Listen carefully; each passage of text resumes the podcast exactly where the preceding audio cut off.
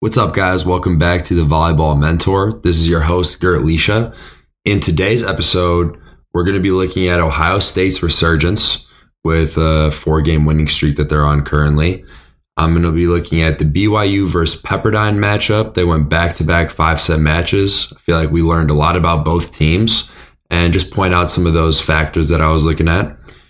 Then we'll look at the Grand Canyon Concordia back to back matchup see how Concordia exposed some weaknesses of Grand Canyon. And that will kind of feed us into the Grand Canyon versus UCLA matchup this upcoming weekend. I did a few game plans for both teams. I'm uh, going to talk about some X factors I see in both teams' lineups. And then at the end, we'll have some predictions on how I think the matches will go this weekend. So, very excited for this episode. It was a lot of fun recording, and I can't wait to share with you guys. So, without further ado, this is the Volleyball Mentor. Con Don ella ni lo traigo, ese burri pesado como el de Megatylon. Se engancha en el tubo como el triple y empieza a bailarme como mi diamond. Yo te lo voy a conectar como un nylon. En la pa de Ocean, sino en el de Laiko. Nunca me pichea porque siempre se la saco del estadio. Se montó en silencio sin audio. En y se mojó como acuario. Como recojo los azules de tuviera cogiéndote a diario. Yo te trabajo. All right, guys, let's get into it. So, first, let's look at the tier system. I had three changes this week, and maybe some people are going to be surprised with one change I didn't make. So, in tier one, I have no changes, um, even though Penn State did lose to Ohio State. I felt like this was very indicative of who Penn State is. They missed 29 serves against Ohio State. I mean, if any team misses 29 serves, you're giving the other team over a set in points just off miss serve. So they're kind of a team that operates in that realm where they're going to be super aggressive with their serve. Some matches, it's not going to go their way. Other matches, it will.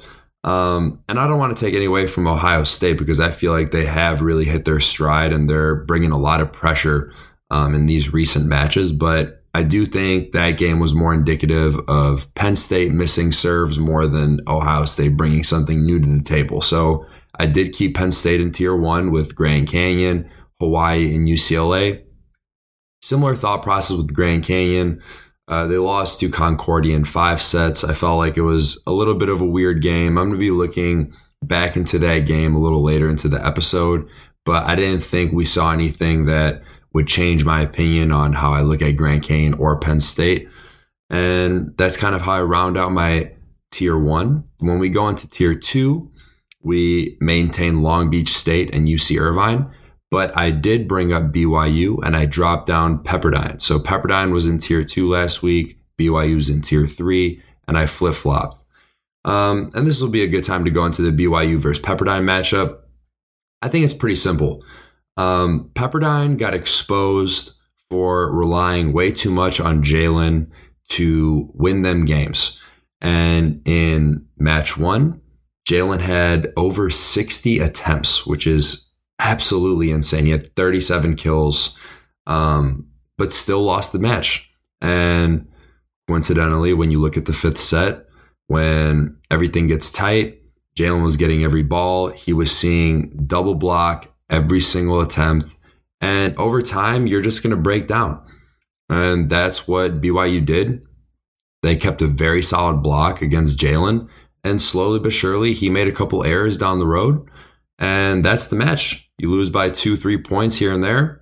And that's that's volleyball. So for me, it just really exposed Pepperdine's weakness in how they're going to win games. Jalen has been essentially the only way that they're winning these games. So he's not good enough to beat tier one and tier two by himself. And that's not a diss on Jalen. That's just one, this is a team sport. So one player will not be able to dominate in that fashion and compete for a national championship. So I do think that it showed Pepperdine's weakness. In the same sense, I think BYU has been showing a very promising play. And the reason I say that is when I watch them, they're not doing anything crazy. They play a very simple offense.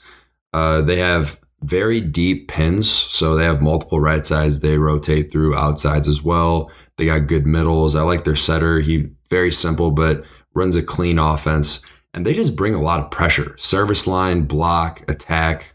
They're just typical BYU team, especially when you're going into Provo. Very difficult to play over there.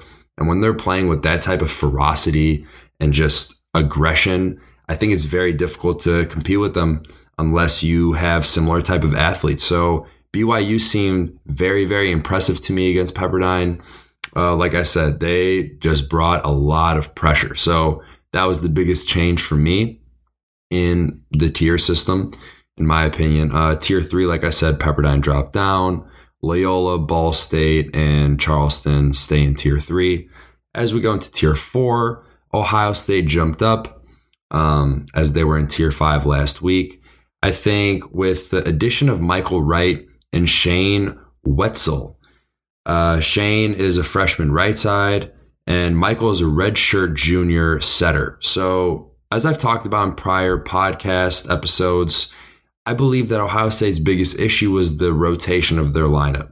And in the past four games, they found some consistency, and Shane has been playing unbelievable. So, as a freshman, he's been leading the team in kills per set in the past four matches with 3.24 kills per set, hitting a good clip, 320 on uh, on the past four games. So yeah, for me, that's been a huge change. And then Michael has been setting a really good offense. Um, he's a little taller than Noah, the other starting setter for Ohio State.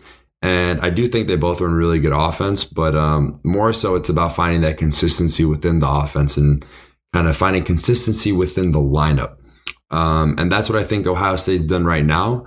They're big, they're talented. I like the team a lot. So they they really have been shown at past four matches, but they've gone on a four match win streak, and I'm excited to see how they finish out the season and how they're going to do in the MIVA because they are very talented and they can compete with Loyola and Ball State. But um, I would like to see it in the playoffs, and I'm really excited to watch them.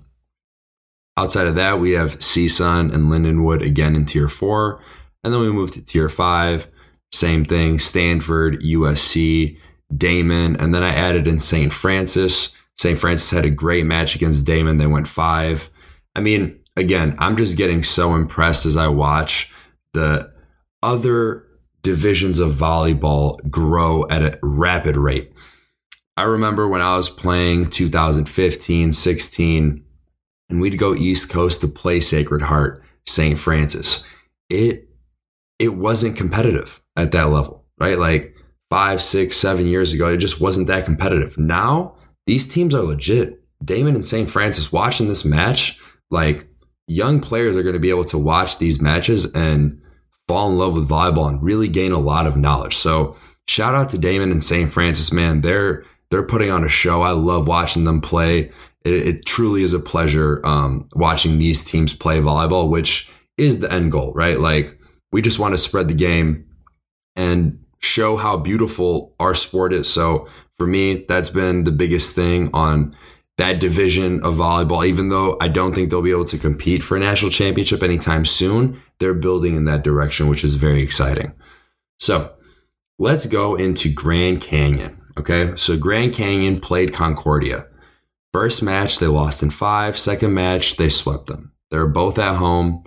And to me, the biggest, uh, the biggest factor that I saw in this match is Hickman, the main outside for Grand Canyon. Now, in both matches that Grand Canyon has lost, one to Concordia and then one earlier in the season to Pepperdine. Jackson Hickman, he passed over 50% of the serves, right? So 50% of the serves and over came to him where he had to pass the ball. Now, he is the weakest passer in their serve receive line.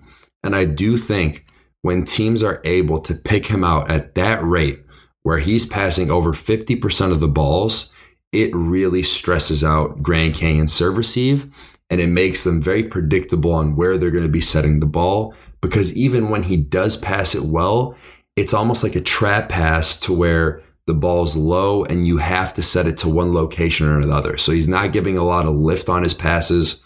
Basically, when you attack him, you stress out their top hitter and you stress out their service receive line. So to me, that has been the most effective way to attack Grand Canyon if you're able to serve him over 50% of the time, you will be very successful against this team, right?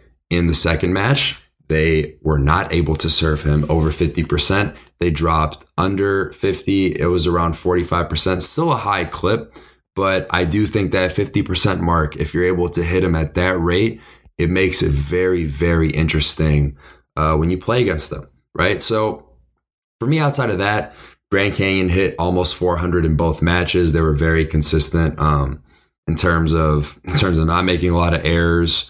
Uh, they they still played very clean volleyball. So to me, that just showed Grand Canyon's weakness as they head into this UCLA big time matchup. So for me, when I look at UCLA and Grand Canyon, right, I have a few a few pointers, and then I kind of want to talk to you guys about how I would game plan against both of these teams.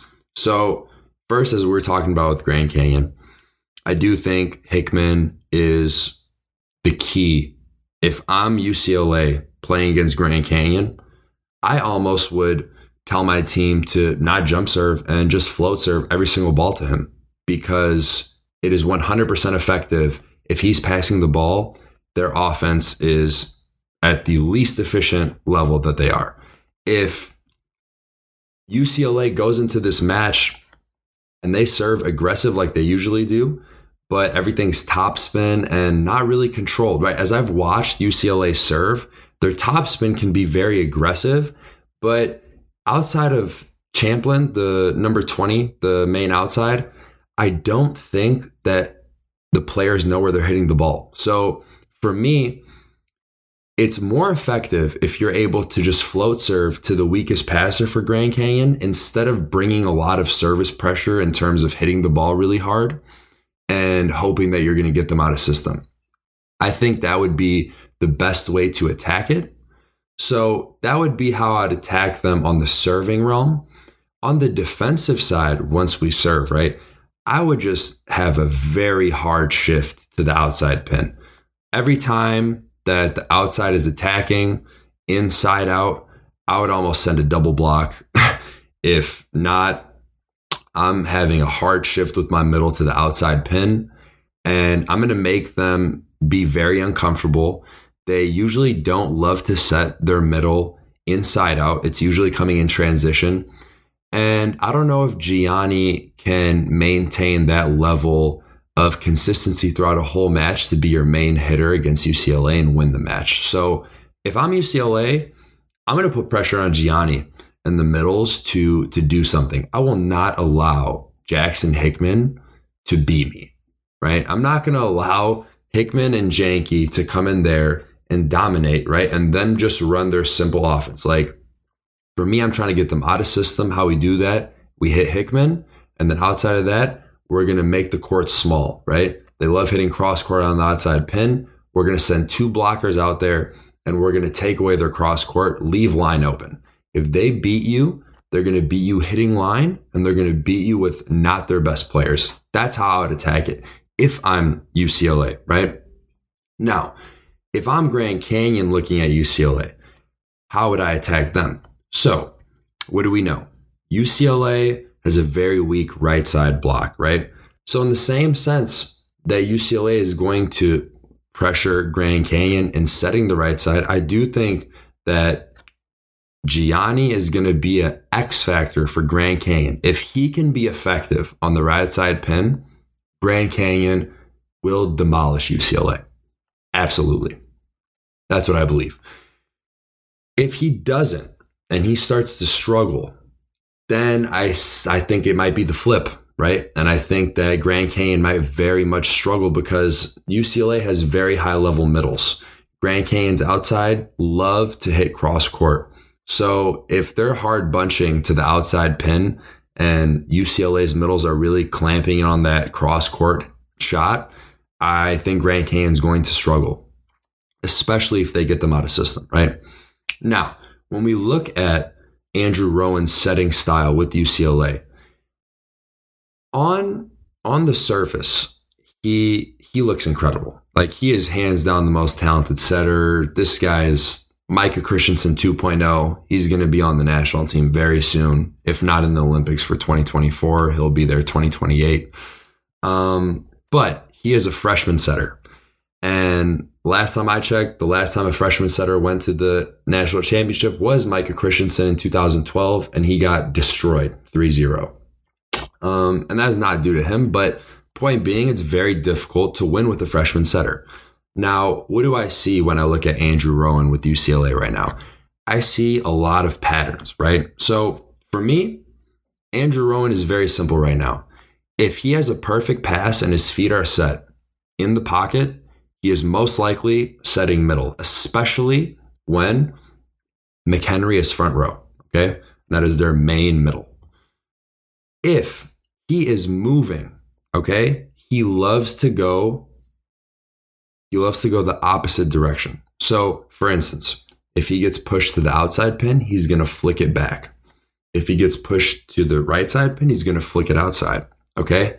Now, this takes a lot of discipline to be able to maintain your position as the middle blocker.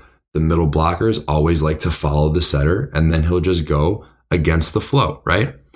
For me, if I'm having a game plan against UCLA, I, in a perfect pass scenario, I would commit with the middle.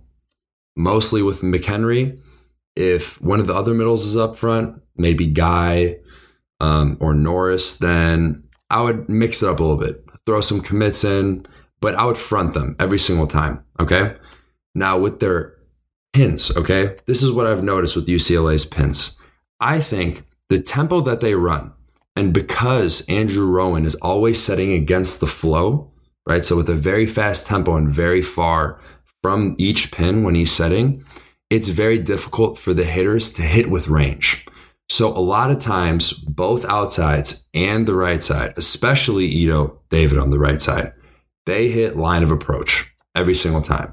Cross court, line of approach. They're just trying to get on the ball fast and beat you with speed. So for me, the main goal for Grand Canyon is get on your man for the pin hitters, right? Jackson Hickman on Ido, David, right? And Janky on Ido. If they get on ball, right? They take away ball, right line of approach. They go in just solo block. They don't even need the middle. I think they shut him down. He has absolutely no range. The only way he's effective is when the outside blocker is trying to help with the middle because UCLA does put a lot of pressure in the middle. And then he runs an extremely fast tempo to the right side pin.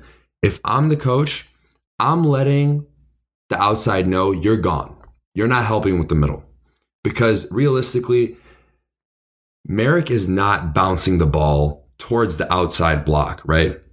When there's a double block. If he's hitting, it's line of approach over the block. So for me, I'm sending out the outside blocks for Grand Canyon and go get Ido. Go get his ball. If you get on his ball, he becomes a non factor. And that's their main pin hitter right now. So if they could shut him down, and then do the same thing with the outside pins, which I don't think is going to be a big issue.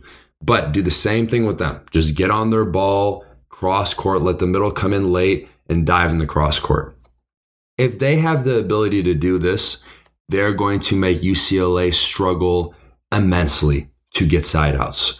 Andrew Rowan is incredible, but you could tell he is very uncomfortable in certain situations, and he does the same thing over and over and over again, right? He is not setting the middle if he is not in a perfect pass scenario and if his feet are not in a perfect situation. Okay. It has to be twofold perfect pass and his feet have to be there. If he does not have one of these, he does not like setting middle. And if he does, it usually is a mislocation.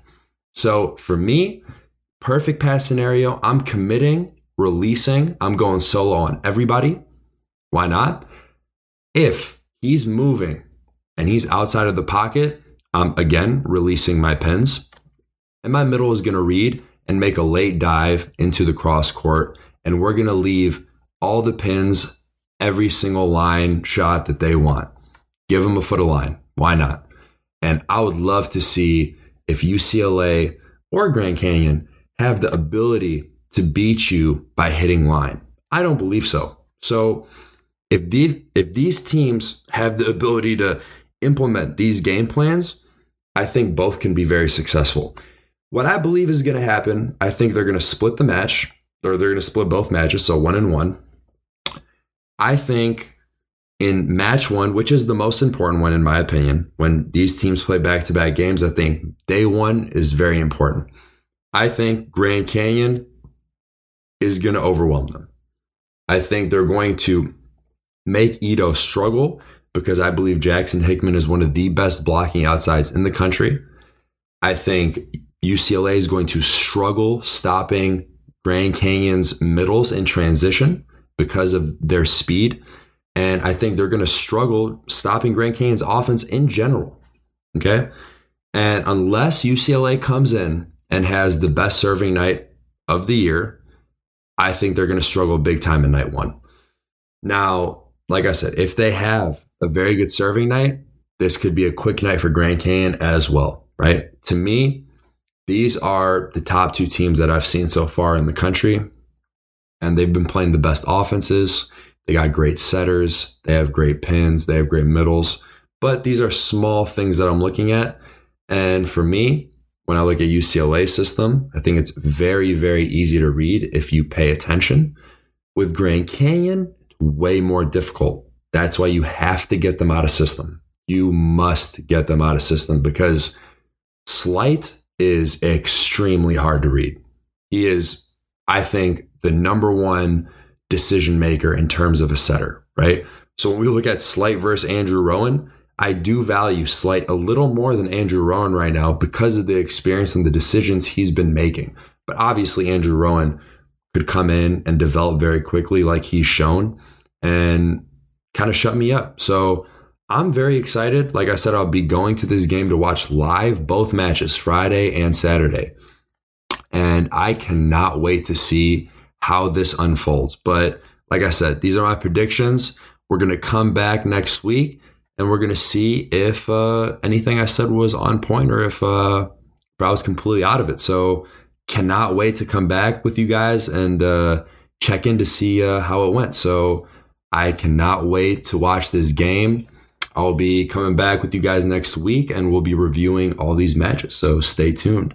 Thank you guys for coming back. I really appreciate it. And this was the Volleyball Mentor.